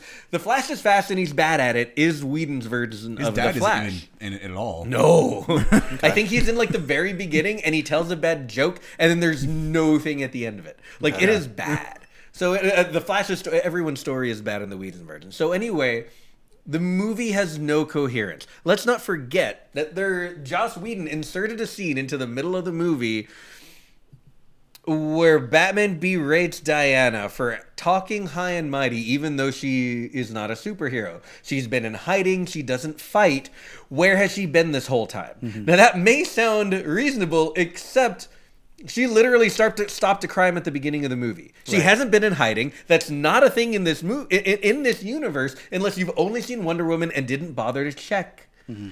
And then still inserted the scene Snyder shot of Wonder Woman fighting crime at the beginning of the movie and then forget. Mm-hmm. Like, like forget the fact that she was like uh, like traipsing through a mall in the 80s on every security camera known to man but like she literally stopped a crime days before he had that conversation with her and he says shit like i've never seen you i have never heard of you before until now it's like like who but, wrote but, this but, shit but in Batman v Superman, doesn't he do research on her? Yep. Yeah. And he says, "I the only thing That's I whole could point of the, the only picture. thing right the only thing I could find of you was a picture from World War II," is what he says to her. And it's So uh, somehow World she War One. I erased mean. all those uh, tapes from I the was going 80s. didn't they her, also you know, interact in raping Batman a vs. Superman, like very briefly? Yes, very briefly, but she just kind of shows up after he's like, "Hey, I, I think you're immortal. I found a picture that's totally you from a long time ago." And she's like, "Oh no!" And Yeah, because she's like, oh, you captured my visage. right, Witch. Yeah, the, the, the whole thing makes no sense in the Whedon cut. But so here's the thing that happened: they they got most of the principal photography done. The CG was not done, but they had mostly wrapped on shooting. They were ready to come back and do research, uh, reshoots. And then Snyder suffered a very big personal tragedy, stepped away from the project, and went to go do life. They had the studio Warner Brothers was already talking to Whedon because they wanted to make their movies as impactful as Marvel movies, and they thought that, that meant making them funnier.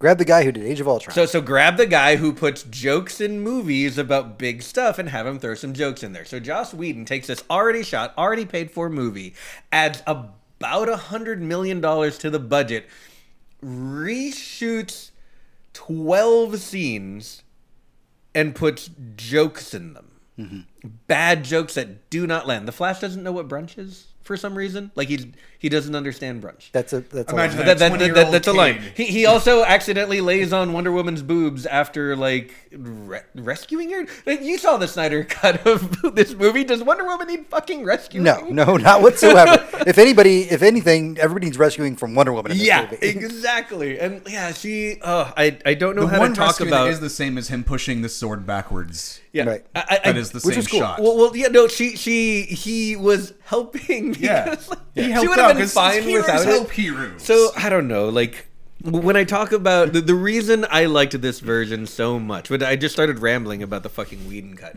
is because there was always a lot of potential under that movie too. Mm-hmm. And watching it, I was like, they destroyed this somehow. They destroyed this somehow, and I just can't see it. And watching the Snyder Something cut, is wrong and feels off, but the I can't story tell was what it is. all Yes. over. There was this entire plot line that was interjected that didn't make any sense, like at all. Right. Of this, the family that lived in the town Right. where the the thing where they Right. not Chernobyl. There's Yeah. a whole plot line. Oh yeah, so they're trying to connect you to people because they were like, "Oh, there's no personal stories in this movie." So they shot a poor family. Excuse me, I'm sorry. Poor family um, living at the edge of a uh, yeah, like a nuclear disaster zone because they're poor and we need to feel sorry for them. But it feels the entire time you're watching it like something that was added on after the fact. Because it totally fucking was and there was no way to hide that. And look not to be completely ungenerous to a guy who sounds like kind of an asshole but Whedon probably didn't have a ton of time to make this good. Right. uh, he was just he, he was trying. But he did spend a hundred million dollars on like 12 jokes and made the movie horrible. I remember we were all sitting there watching this. We were about we were like uh, we were about half to two thirds of the way. We were about half to two thirds of the way through the movie, Mm-hmm. and I remember we were sitting there, and you guys had been, you guys were like playing. The only comparison I have for this is like your drug checkup friend. Oh, Like, yeah. For when you're really high, he checks in on you to like see how you're doing. Yeah, like, that's the doing, buddy? comparison, right? So that was the whole thing. It's like I'm sitting there watching it for the first time, and you two were like checking up. I'm like, so what are you thinking? Yeah. what's going okay? on? Yeah. are you How are okay? you? And I remember we were like halfway to two thirds of the way through the movie, and you guys were like, "How you doing?" And I was like, "Man, this cyborg story it's really good." and we're like yeah that's new to me It's totally cool. It's the first time we're hearing about it too. Yeah. Yeah. Also, he doesn't look like hammered shit because they spent time on the CG. Same for Steppenwolf, by the way. Can I say that Steppenwolf in the Whedon cut looks like someone did a bad Shrek version of like Liam Neeson and made him super tall? Like that, he looks bad. He's not. He's Okay, wearing to be like a. fair, he's still bad Liam Neeson t- with tall, but now he's got metal worms. Not at all. Like, Not he at all. Still looks a no, bit shit. no, no, no. Put them side by side and tell me this one doesn't look I looked at that recently. like like It's like bad. an alien Steppenwolf, and this one doesn't look like a bad CG actor who they didn't have time to do his face right. Hmm. Speaking of not doing faces right, you've never seen you've never seen the movie with the stash. The the non-stash, the erased stash from hell. Oh, this was uh, Henry Cavill. Yes, Henry yeah. Cavill, because he had to come back and do reshoots for Whedon. These are some of those reshoots, by the way. Mm-hmm. Was wearing a mustache at the time for Mission Impossible, and they're like, he really needs to shave that. They're like, no, we're in the middle of principal photography. He's not going to not shave. doing that. And they're like, we will literally pay you a ton of money and do all the CG for free if you let us CG a mustache onto him in your movie. And they're like, no, fuck you. We're gonna, we're gonna make you do the bad CG. Yeah, we're not getting the you bad You do the CG. bad CG. This is Mission Impossible. You think Tom Cruise is going to let us do any of that? So anyway, so when Whedon came to do the reshoot, He will play he the was like, mustache if he has to. Tom Cruise will grow, like, Yeah. he'll become smaller, go up on fucking Henry Cavill's face, and be the mustache if he must. and he would too. Um, but anyway, so the whole time they're trying not to show he has a mustache by like doing this horrible job of the CG. Again, I don't think Joss Whedon and his the CG team had very much time to make this look good, but it looks distractingly bad in every scene that it's in, and it's really obvious which scenes have it and which scenes don't. Yeah. Um, uh, James, let me ask you a question real quick. In the Snyder Cut, in the version you've seen, Yes. we find out about the mother boxes when Superman dies at the end of Batman Right. versus Superman. His voice cracks across the earth Mm-hmm. as he dies, and one of them, all one of the mother boxes just fucking ruptures, Mm-hmm. right? And we're like, oh fuck, uh, this is bad, and superheroes begin to find out, and they start to communicate out what's going on. Mm-hmm. Uh, yeah, so on and so forth. Batman finds out That was like, one of the only things that I thought was kind of funny, but that was like Well, superhero funny. Right. So it was like, oh, his cry woke the boxes up. Right, but but here's the thing. Because in. Yeah. in in the Whedon cut, we find out, and we don't find out about the mother boxes. We don't know what they do. We don't know why there are three of them. We don't know. Here, we as the audience find out about the mother boxes because Batman. This is the very first shot of the movie. Is hunting one of the night wraiths, and he like captures him, and the night wraith, when captured, explodes as a reaction to his fear. and yeah. when he explodes, instead of leaving a blood splat on the wall, he leaves three little squares.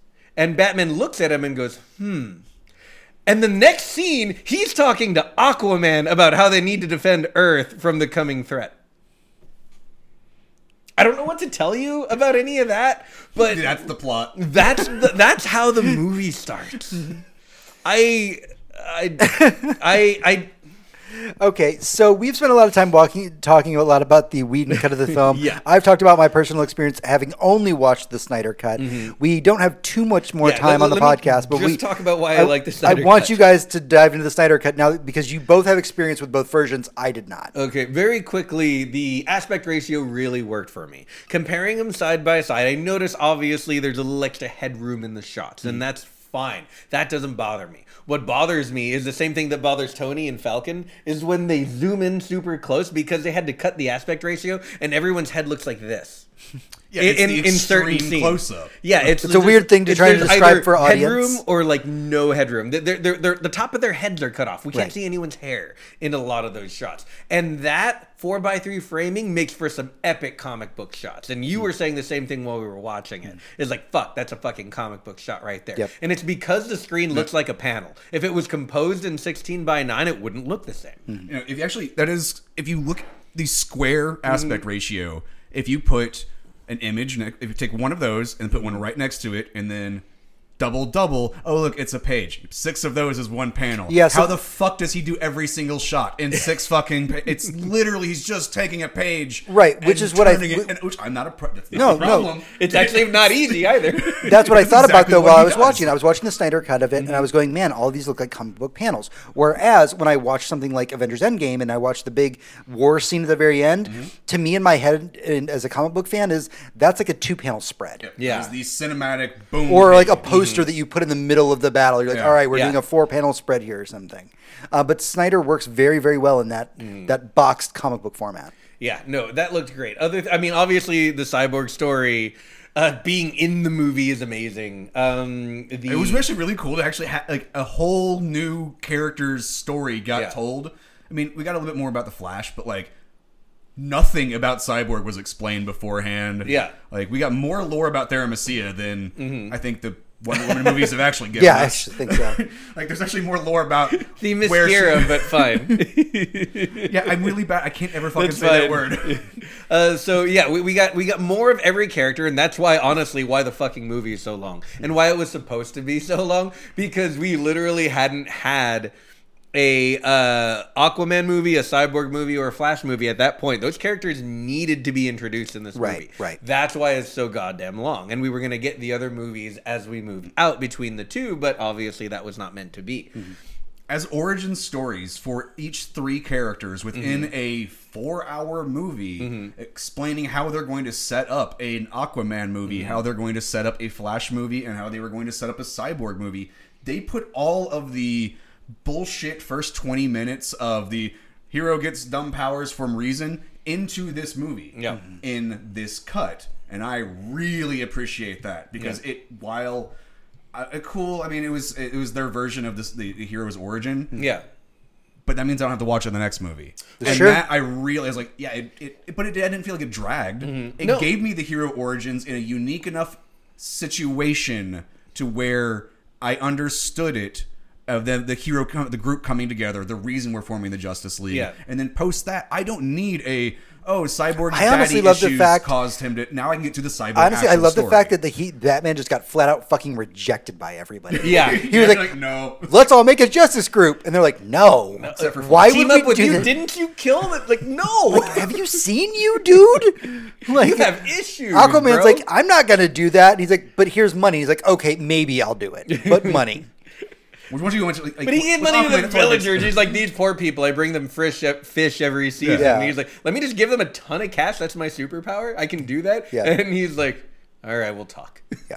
yeah. But if you see the Aquaman movie after that, you kind of get that he is the poor Mm-hmm. kid who is now in this place of power by the Which end I of the haven't movie. seen, so- spoiler You for should. the way Aquaman's story goes is he becomes the king of fucking Atlantis. yeah. So Did ba- you know that? I, I, have, I have heard that. so yeah i mean he- here's my thing about the length. It's everyone's biggest complaint which says a lot to me because that means when they watched the movie they didn't have a lot to complain about. And that's my thing about this movie. Even at its length and the episodes are a fantastic solution to this problem. Even at its length i never felt like the movie was wasting my time. Several times during the Whedon cut i felt like the movie was wasting my time. There are moments in mcu movies where i feel like the movie's wasting my time sometimes. Never in this movie did i feel like we're just doing this for no reason everything. Had There were definitely impact, times where we would hit to a new somewhere. section. I'm like, oh, is that over already? Has it Yeah, been 45 the sections minutes? were to its benefit, Mm-hmm. allowing us to have the Diana and Cyborg story. We Mm-hmm. we can have the Batman and Flash story. We can have these individual moments with these it characters. felt like a comic book. It did. yeah, because we just watched the trade paperback. Yeah, Yeah. chapter for chapter. We literally Yeah. watched every one of those chapters was a was Mm-hmm. the condensed version of an issue, and we watched the trade paperback. Yeah. That's I completely agree. No, that you're you said you had that same assessment while we were watching. I'm like, Yeah. that's exactly what this felt I like. was like, Yep. by the end of the movie, I was like, I like this version of watching movies. If you give me like a six-hour version of the thing that I wanted to watch all together, It, it, it- no lie, if they took um, Infinity War and Endgame, squished them together, and just put episodes on it, I'd watch it like that rather than two movies Mm-hmm. every time. Every time, because every time I sit down for Infinity War, I'm like, all right, I got three hours to go, and like, and I love watching that movie because it's a wonderful movie. Same with Endgame, but every time it's like, all right, I got three hours to go. if I could tuck in for like a 45 minute episode of Endgame, the movie, the six hour movie. I would do it all the time. Well, to be fair, I mean, we're looking at uh, Falcon and the Winter Soldier right now, and that's exactly what It we're saying. exactly like, what's this going looks on. like it's going to be just a six-hour movie. Yeah, like And and, and also a six-hour like chapter comic panel. we, Yeah. we get to start Invin- uh, Invincible tomorrow. Yeah. which I'm really excited for that. I'm yeah, I'm ridiculously excited. it's, gonna, was- it's, it's an Amazon exclusive. Uh, it's being produced it's by Seth. Rogen. yeah. By the way, a friend of mine just messaged me before we started the show, who does not read comic books, certainly hasn't read this, has no idea where it came from, no idea what the source material is. Messaged me, said, "Dude, watch this. It's awesome." And it was about Invincible. It was about Invincible. Yeah. So I'm, I'm. Th- now we have like a layman opinion, and I'm just like, oh, this appeals to a lot. I, I'm in. yeah, You know, Invincible absolutely. is one of those comic books that I wanted to. Everybody wanted movies or a TV show or mm-hmm. something to come out of it. Mm-hmm. And when Robert Kirkman got to the power that is Robert Kirkman right now and was mm-hmm. like, "I'm animating it with Amazon," my brain went, "Yes, that's exactly the best way to handle." Yeah. This going in the future. Sorry, side tangent for what we're doing next No, no, week to no, talk no. about. It's, it's very exciting because when I heard Invincible was going to be animated, Yeah. I was like, "That's really great" because I've already got the boys, and the boys hits that same hard R level of superhero action that it'll be cool to see an animated feature Yeah. for Invincible because they can go they, different. they can go over the top with the gore in a way that you couldn't do in the boys. Yeah. because they got to be practical effects and all that good stuff. Mm-hmm. I know that we've been side tangenting. We need to start to wrap the show up here. Uh, let's go around the table just one quick time. Final thoughts, opinions about the Snyder Cut. Um, no matter who you are, what your opinion is on the DC movies, or even if you don't watch uh, any DC movies or any Marvel movies, even um, if you're at all, uh, then I don't know why you're listening to us. Uh, uh, uh, if you are one of these people and you want just like let me dive in to take these six episodes honestly i can recommend this probably to anyone as a six episode series if, if it's presented to you as a four hour movie you're like fuck you that's like I, i'm gonna you know i'm not biting off that big of a chunk to start but i can honestly recommend the story to everyone there's nothing you need to know starting the movie that the It movie won't it. tell you Yeah. It tells you everything you need to know. It feels like an epic when you're done. You feel like you did something great, and it's not. It, it, it's not like something like Endgame where there are just like 32 characters we're keeping track of at this mm-hmm. time with big fight scenes with like hundreds of characters and it, it all just looks like like to, to someone who hasn't followed the story carefully it all looks insane. Mm-hmm. But this isn't like that. You know, the, the biggest fight it has like you know six people to keep track. The of. biggest fight happened felt a little bit like the original Avengers mm-hmm. fight, Right. right? Six characters, hordes of, of aliens attacking. Everyone working within their power, set. group Yep. to to like do what they can to help. Okay, honestly, if you take that fucking uh, the the group coming together shot when we're, it's the silo thing where everybody's Yeah. fighting together, Hmm. look at that and then go back and just in your brain um, remember the end of Age of Ultron where everybody's standing around and there's a swirling thing happening. It's it's nearly the shot like it's Oh, yeah. the same Yeah. shot sequences. It's Yeah. the same storytelling. It's imagine that Yeah. Storytellers it's- learn how to do one thing. A and just keep long time it. ago, somebody, maybe Stan Lee, said, and now I want a panel with all the heroes of it just kicking ass in their own way. Yep. And today we have all the greatness from that. Tony, what are your final thoughts about the Snyder Cut? Uh, overall, I very much enjoyed the film. I think it is the superior version of the movies. Unfortunately, it is non-canon, so I don't have to give a shit about that. I have a bigger issue with the fact that I like it so much and what that means for nerddom going forward on our ability to say, fuck you, we don't like the thing that you made, make it the way we want it. Mm-hmm. Which is a bigger conversation that we do need to have at some Yeah, point. is But that a is bigger not And I knew that Yeah. was not the place for this because Right. that would have turned the Oh. entire epilogue was going to be that. Yeah, so that's im- going to be another episode at some Yeah. point. Yeah. Oh, absolutely. Please stay tuned someday for the implications of the Snyder Cut. Yes, we absolutely are going to make that a boss room. So yeah, that's what I wanted to get to. Is like ah, my the implications of what this means to me are, are what I want to talk about. Yeah. Overall, I did enjoy it, Mm-hmm. but uh, I'm really worrying about nerddom in the next few years. But Hector brought up something that I want to address: the episodic nature of it, with the uh, titles and treating this as more of a mini series than a movie. And I do like that idea. I think that right now the way we create and consume media is massively changing. That was part of the reason why um, the in the early two or the yeah, early two thousands the writers strike for getting di- uh, writers to get digital or get rights to digital works. Right. and we're getting to see that now because the way we are telling stories through Netflix and Hulu, Amazon, everybody is being able to express their stories in its unique storytelling fashion. And this movie yeah, it would have worked in theaters, but you would have gotten the majority of people being butthurt. That immediate reaction coming in theaters, like I'm tired because it took too long. Yeah. that would have been the reaction versus the sitting at home on your couch where everybody's happy and you don't have to fucking give a shit. Everybody's reaction is, "Fuck yeah!" I sat on my couch and watched a movie for four and a half hours and, get, and it was awesome. I Or mean, to be you fair, like when when at one Endgame's runtime was announced, mm-hmm. the first question people had was, "Are you gonna have an intermission, guys?" Because like I gotta pee. Yeah, like I've let- literally let- watched let's a not forget 16-hour that, movie like, before. Yeah, let- Come let's not forget that like when Titanic came out, for the amazing achievement that was, all anyone could talk about was how long It's it is. three hours. All anyone could talk about was how long it is. Oh my god! So having, like you were saying, this episodic format for the, for the Snyder cut, it worked. It worked in its favor. It really did, and I think that's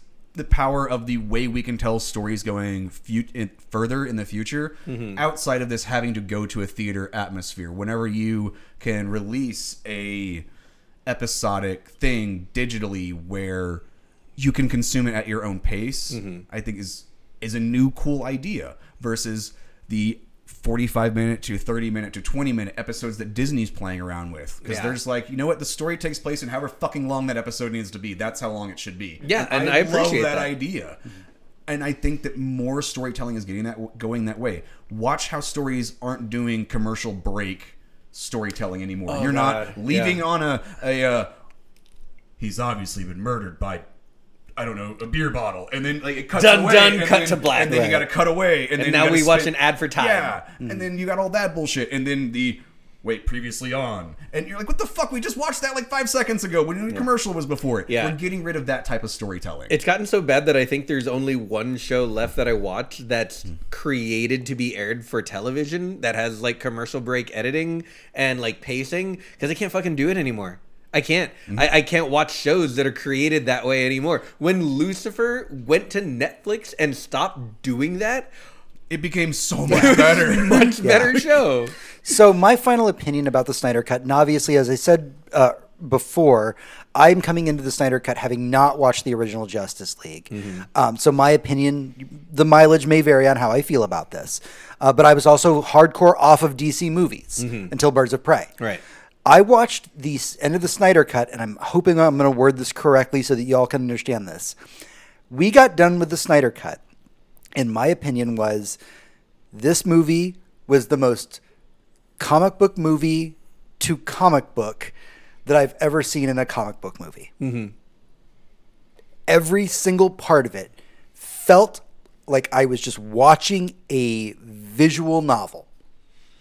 Every shot, Yep. every scene, every cadence of every conversation. You had felt paused like- the yeah. dialogue and just put bubbles above them, and Yeah. just use Could've. a It single was shot and dumb. be like, "That's the conversation." And I was like, between and Batman I say this as a lifelong hmm. Marvel movie fan, as a person who Hector and I have Yeah. just taken off July 9th, Yep. specifically from work, and have told our managers we are taking off this day. Paid. Anybody would like to Paid help support to the Surly see Nerd to Widow. rent a movie theater to watch Black Widow. Hit us up on patreon.com slash the Surly But Nerd. even all the Marvel movies that we've we wanna watch watched- them in theater. none of them felt as much like a comic book as I did when I was watching the Snyder Cut. And I'm like, Yep. if this was what we could have gotten, then fuck, man. Warner Brothers has been doing us a serious disservice for a very long time. Mm-hmm. Because if Snyder knows anything, it's how to take a comic book panel and put it onto the onto the screen. Yeah, yeah, no kidding. Literally, Um, look at 300. Yeah. Just- Yeah. My, my favorite shot. critique of uh, Zack Snyder, the one that I agree the most with, is because he's always making the comic book movie and making it the most like the comic book, and also kind of critiquing something that hopefully the comic was also critiquing. The reason, and it's also one of my favorites of his, the reason Sucker Punch might be his least good I love that comic- movie. comic book movie is because it's the least subtle about what it's critiquing. Mm-hmm. And I love that about it because I love love when movie. Super Snyder isn't nose. subtle. He's on the nose. It's that- it's a But- series but- of four right, but- music videos. But but he's a pair of glasses. They belong there. it's a series of like four music videos, and I fucking love Sucker Yeah. Punch. Yes, I love that movie so much. Thank you. All right, that is everything we have for the show this week. Thank you for sticking with us through this entire rant and tirade. Holy crap, was this a fun episode! I had a blast doing this double feature epilogue. Mm-hmm. Yeah. we can't do it all the time, but this was definitely the week for it because we had two giant news items that we absolutely had to talk about. Mm-hmm. If you have any questions, comments, concerns, opinions about any of the things that we've talked about this week, Tony, where can they find us? patreon.com slash the Surly Nerd. Uh join us there at whatever levels we're we're working on those. That's that's an ongoing thing but join us at at, like a dollar if you want you know support us if you would like to or you can support us by uh um, subscribing on your podcast provider or uh, you know giving us a, a thumb or a star or whatever. Don't forget, if you subscribe, even for only a dollar, you will get first access to our special Final Fantasy VII remake Yes. episode. And, and and if you do that, you should also at the Surly Nerd James be like, dude, I just joined on Patreon. Are you done fucking writing yet? Sorry to The throw it at script, you. the script has been in the works for a month. We are going to record it. I'm done. I'm just pushing him because I know we're doing it this weekend, and like I'm just like trying to like we're, we're- I know we're on the verge. It's like I can see The episode end. is right there. It's right there. It's We're just the tip. almost there. But uh, yeah, no, follow us on those places. Join us at the things. Info at thesterling.com is our email address if you want to do there. Um, yeah, I think uh, I think that's 130 or 930. What are, what number are we at? Three. 395. 395. 395. Yeah. We are right around the corner from 400. All right. Yeah. Well. There's a lot of great Just things a short in store. jump to 420. yeah. we are jump. we are going to get there. Until next week, adventurers for Tony. This is James. For James, this is Tony. And I'm Hector. Adventurers, good night. And good game.